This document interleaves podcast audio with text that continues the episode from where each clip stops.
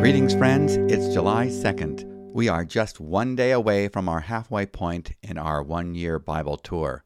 My name is David MacAdam, pastor and Bible teacher at New Life Community Church in Concord, Massachusetts, and I'm delighted to serve as your host as we offer this one year Bible tour guide daily podcast. We are continuing our Old Testament reading from the second book of Kings and the New Testament book of the Acts of the Apostles, and today marks an important milestone in our Bible reading. Today we come to the end of the book of Psalms, the grand finale of Psalm 150, when the psalmist pulls out all the stops calling for symphonic praise. And tomorrow we will start our second time through the book of Psalms. I'm sure that if you hear a song that you like, you will want to listen to it more than once. And I'm sure that your appreciation for these heart cries from the Bible's song and prayer book will mean even more to you the next time around than they did the first.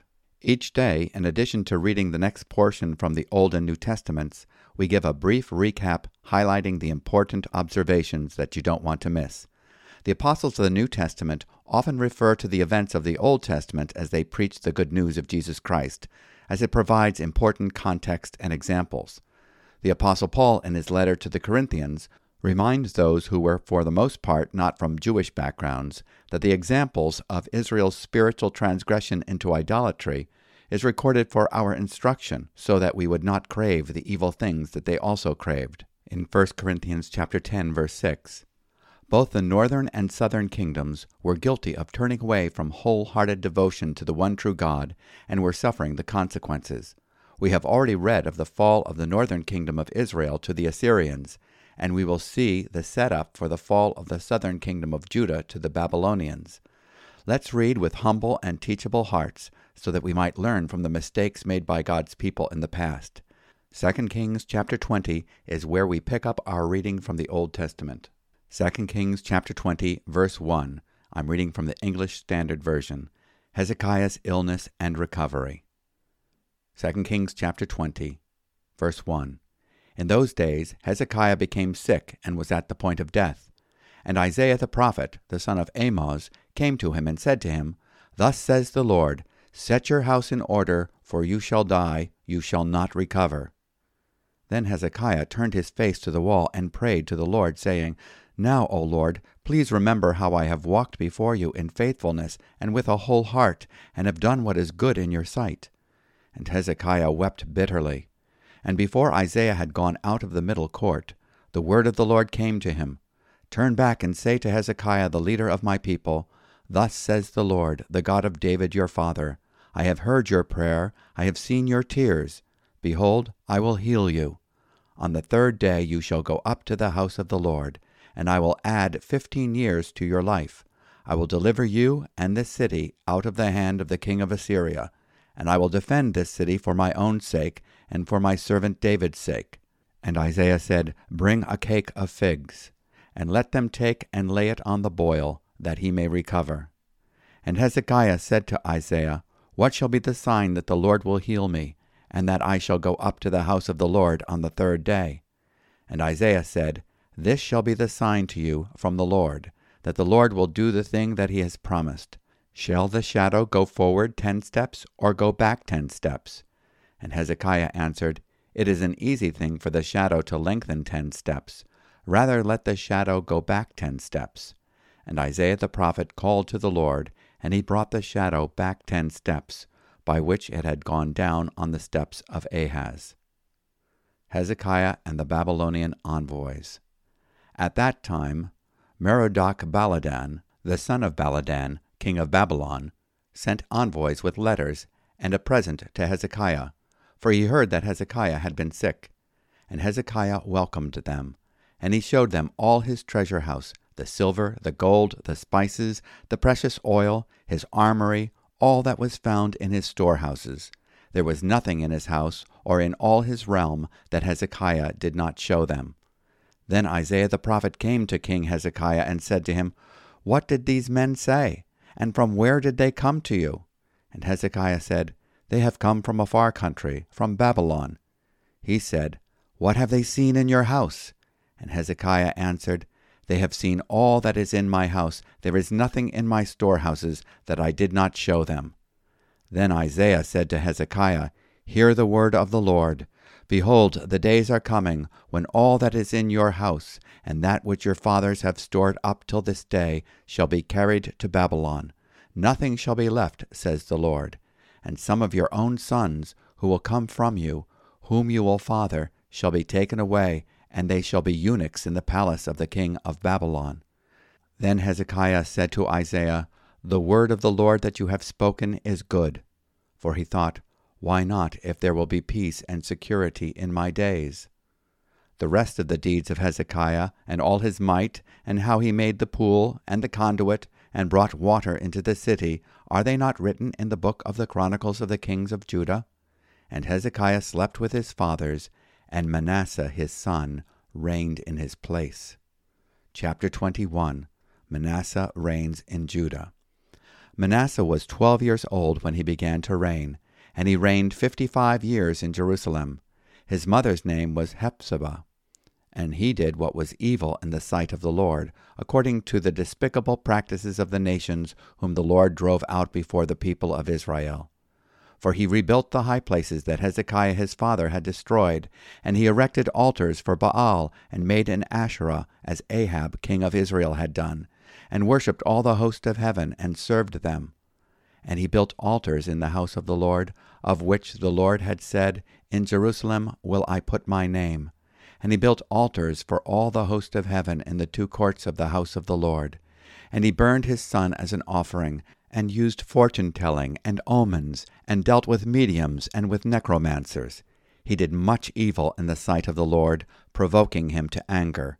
And the carved image of Asherah that he had made he set in the house of which the Lord said to David and to Solomon his son, In this house and in Jerusalem, which I have chosen out of all the tribes of Israel, I will put my name forever. And I will not cause the feet of Israel to wander any more out of the land that I gave to their fathers, if only they will be careful to do according to all that I have commanded them, and according to all the law that my servant Moses commanded them. But they did not listen and Manasseh led them astray to do more evil than the nations had done, whom the Lord destroyed before the people of Israel. Manasseh's idolatry denounced. And the Lord said by his servants the prophets, Because Manasseh king of Judah has committed these abominations, and has done things more evil than all the Amorites did, who were before him, and has made Judah also to sin with his idols, therefore thus says the Lord, the God of Israel, Behold, I am bringing upon Jerusalem and Judah such disaster that the ears of everyone who hears of it will tingle. And I will stretch over Jerusalem the measuring line of Samaria, and the plumb line of the house of Ahab, and I will wipe Jerusalem as one wipes a dish, wiping it and turning it upside down and I will forsake the remnant of my heritage, and give them into the hand of their enemies. And they shall become a prey and a spoil to all their enemies, because they have done what is evil in my sight, and have provoked me to anger, since the day their fathers came out of Egypt, even to this day. Moreover, Manasseh shed very much innocent blood, till he had filled Jerusalem from one end to the other, besides the sin that he made Judah to sin, so that they did what was evil in the sight of the Lord. Now the rest of the acts of Manasseh and all that he did, and the sin that he committed, are they not written in the book of the Chronicles of the kings of Judah? And Manasseh slept with his fathers, and was buried in the garden of his house, in the garden of Uzzah, and Amon his son reigned in his place. Amon reigns in Judah. Amon was twenty two years old when he began to reign, and he reigned two years in Jerusalem. His mother's name was Meshullemeth, the daughter of Haruz of Jotbah. And he did what was evil in the sight of the Lord, as Manasseh his father had done. He walked in all the way in which his father walked, and served the idols that his father served, and worshipped them. He abandoned the Lord, the God of his fathers, and did not walk in the way of the Lord. And the servants of Amon conspired against him, and put the king to death in his house. But the people of the land struck down all those who had conspired against King Amon. And the people of the land made Josiah his son king in his place. Now the rest of the acts of Amon that he did, are they not written in the book of the Chronicles of the kings of Judah? And he was buried in his tomb in the garden of Uzzah, and Josiah his son reigned in his place. Chapter 22 Josiah reigns in Judah. Josiah was eight years old when he began to reign, and he reigned thirty one years in Jerusalem. His mother's name was Jedidah, the daughter of Adiah of Bozkath. And he did what was right in the eyes of the Lord, and walked in all the way of David his father, and he did not turn aside to the right or to the left. And this concludes our reading of today's portion from the Old Testament, the book of Second Kings. And now, as is our custom, let's take a moment to recap and reflect. In 701 BC, Hezekiah became deathly ill. Isaiah the prophet visits him to tell him to get his house in order because he is about to die. We don't know the cause of his illness, but it happened at the time of Sennacherib's invasion of Jerusalem. Hezekiah responded to this bad news by turning his face to the wall and asking the Lord to extend his life, weeping bitterly in prayer. You can learn more about Hezekiah's prayer as Hezekiah reflects upon his memory of it in Isaiah chapter 38, verses 9 through 20.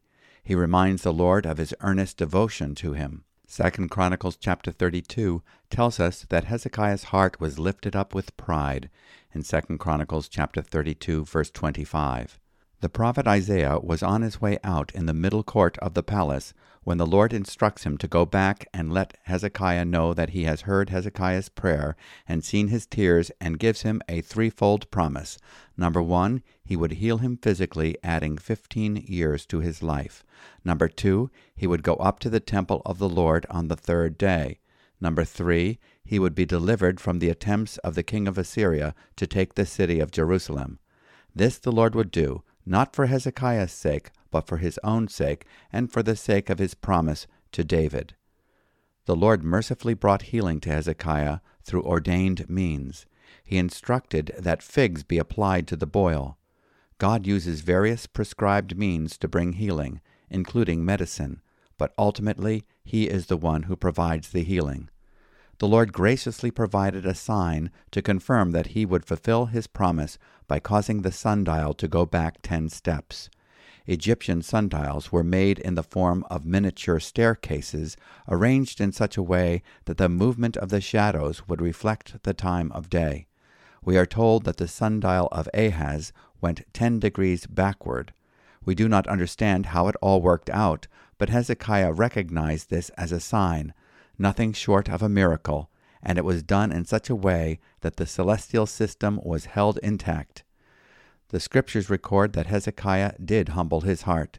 Hezekiah humbled the pride of his heart, both he and the inhabitants of Jerusalem, so that the wrath of the Lord did not come on them in the days of Hezekiah. 2 Chronicles chapter 32 verse 26. However, the 15 extra years added to Hezekiah's life would bring heartbreak both to Hezekiah and to his country. If Hezekiah's son Manasseh was twelve years old when he became king, according to 2 Kings chapter 21 verse 1, then he was conceived in the extended years granted to Hezekiah. Manasseh was unsurpassed in wickedness as a king. And although God was true to his promise to keep the Assyrians from destroying Jerusalem, Hezekiah would learn that his foolish pride exposed all the treasures of his palace to the Babylonians, who would eventually come and take it away. He is told that some of his descendants would become eunuchs, castrated servants taken captive to Babylon. Manasseh's sins are recorded in 2 Kings chapter 21. He was an enthusiastic promoter of blasphemous idolatry. He sacrificed his own son in the fire as an offering to Chemosh he put the Asherah pole as an object of worship in the temple.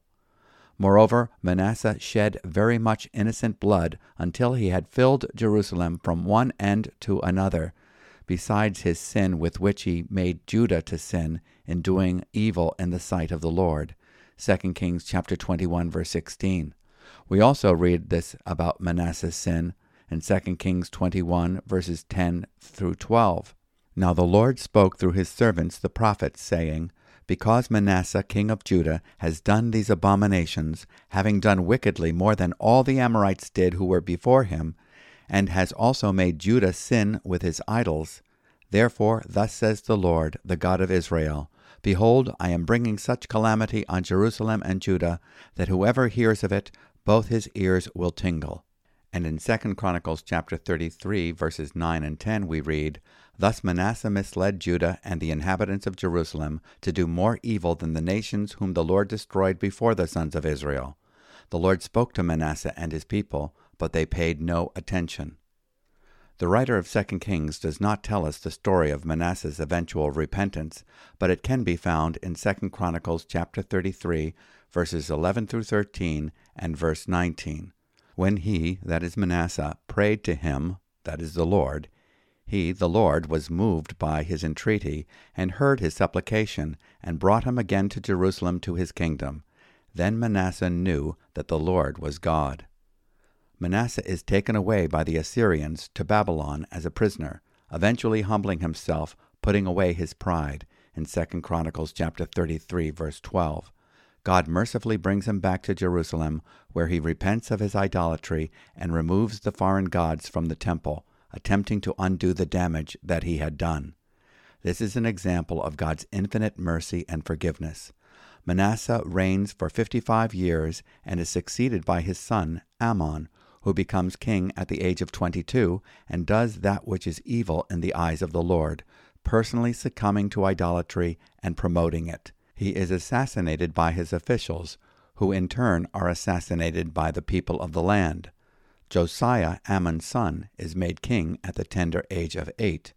Our reading concludes with this good report of King Josiah. He did what was right in the sight of the Lord, and walked in all the way of his father David, nor did he turn aside to the right or to the left. 2 Kings chapter 22, verse 2. Now we go to the next stop on our Bible tour, to the New Testament book of the Acts of the Apostles, chapter 21, beginning with verse 17 and reading through to verse 36. On the following day, Paul went in with us to James, and all the elders were present. After greeting them, he related one by one the things that God had done among the Gentiles through his ministry.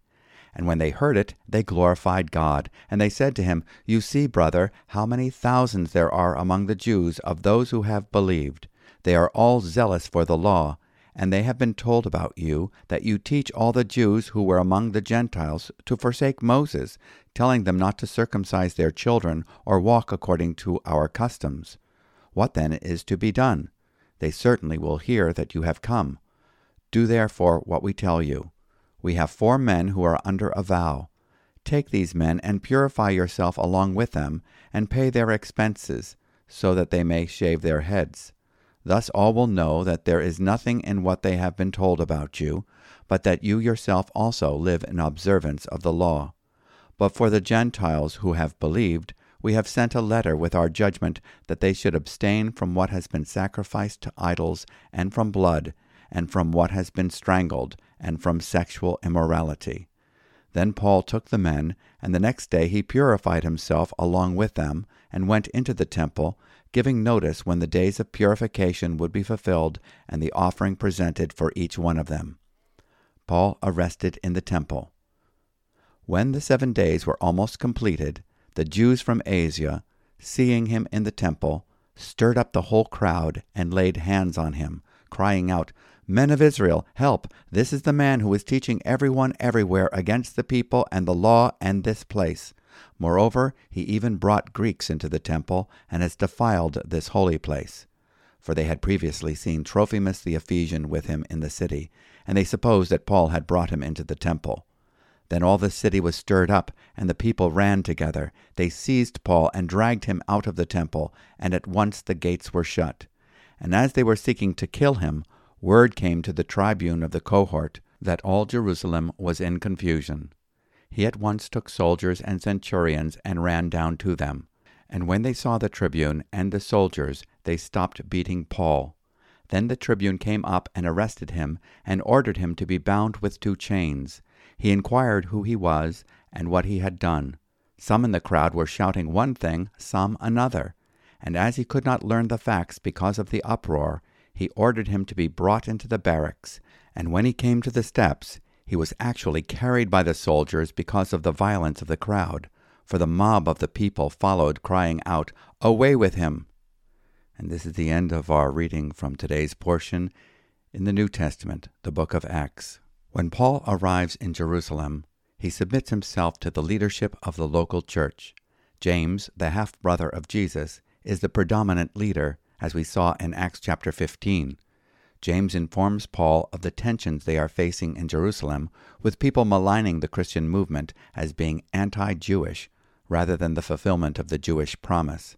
James tells Paul that there are four men in the congregation who are making a voluntary vow at the temple. Paul agrees to join them, not because Christians are obligated to put themselves under Jewish ceremonial law, but because he wants to promote unity, goodwill, and understanding. The prevalent perception that Paul was opposed to Moses needed correction. Paul's actions are an example of him being all things to all men that he might win some. He is restraining his God given freedoms in order to help set other people free through the gospel.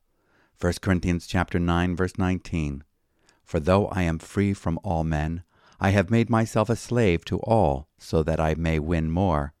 To the Jews I became as a Jew so that I might win Jews, to those that were under the law, as under the law, though not myself being under the law, so that I might win those who are under the law.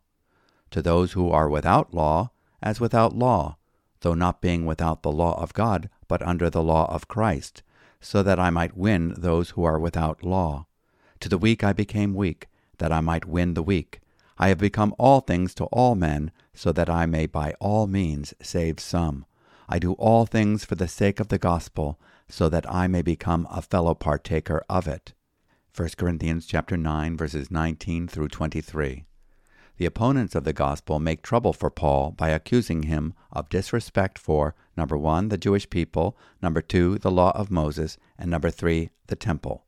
Paul will answer these charges in our next readings. Paul would have been killed then and there by the Jewish crowd if it were not for the fact that a commander of Roman troops showed up, having heard that the whole city was in an uproar. Remember, it was illegal for the Jews to execute people. The Roman commander bound Paul in chains and asked the crowd what Paul had done wrong.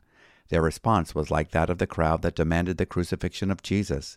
Away with him, they cried. See the similarity between Acts chapter 21 verse 36 and John chapter 19 verse 15. Now let's go to the book of Psalms and we come to the final psalm, the grand finale, Psalm 150 verses 1 through 6, and reading today's psalm will be Peter Healey.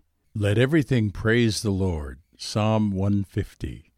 Praise the Lord. Praise God in his sanctuary. Praise him in his mighty heavens.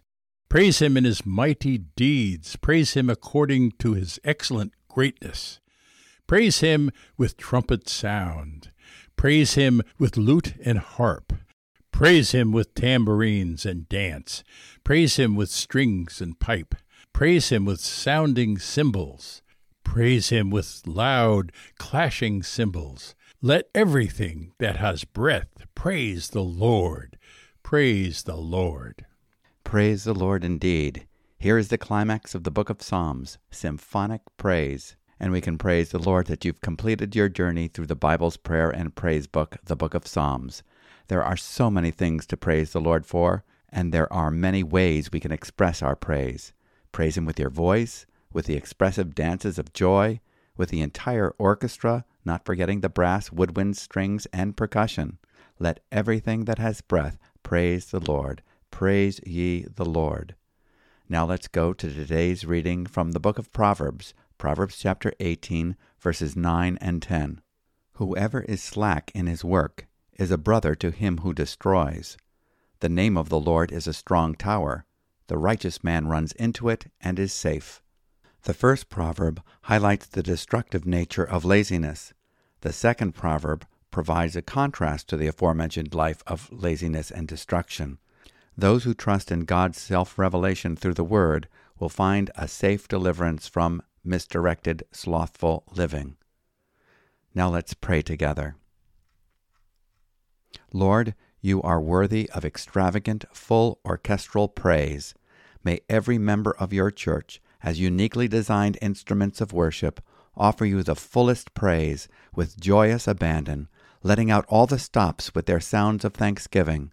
Father, we are grateful that we have a worthy King who sits on the throne. We put our trust in you afresh, knowing that you know what is best for us and for generations to come. Like the Apostle Paul, may we be willing to pay the needed price of bearing the testimony of Christ wherever we go. We ask it in Jesus' name. Amen. I trust that by reading and meditating upon today's readings, you have made your soul happy in the Lord. We look forward to continuing our journey tomorrow, and if you have any questions or comments, you can write us at podcast at newlife.org. And again, if you would like to receive a written copy of our commentary with illustrations and maps, you can subscribe on our website and learn of the ministries of New Life Community Church and New Life Fine Arts at newlife.org. So until next time, shalom. May the peace of the Lord be with you.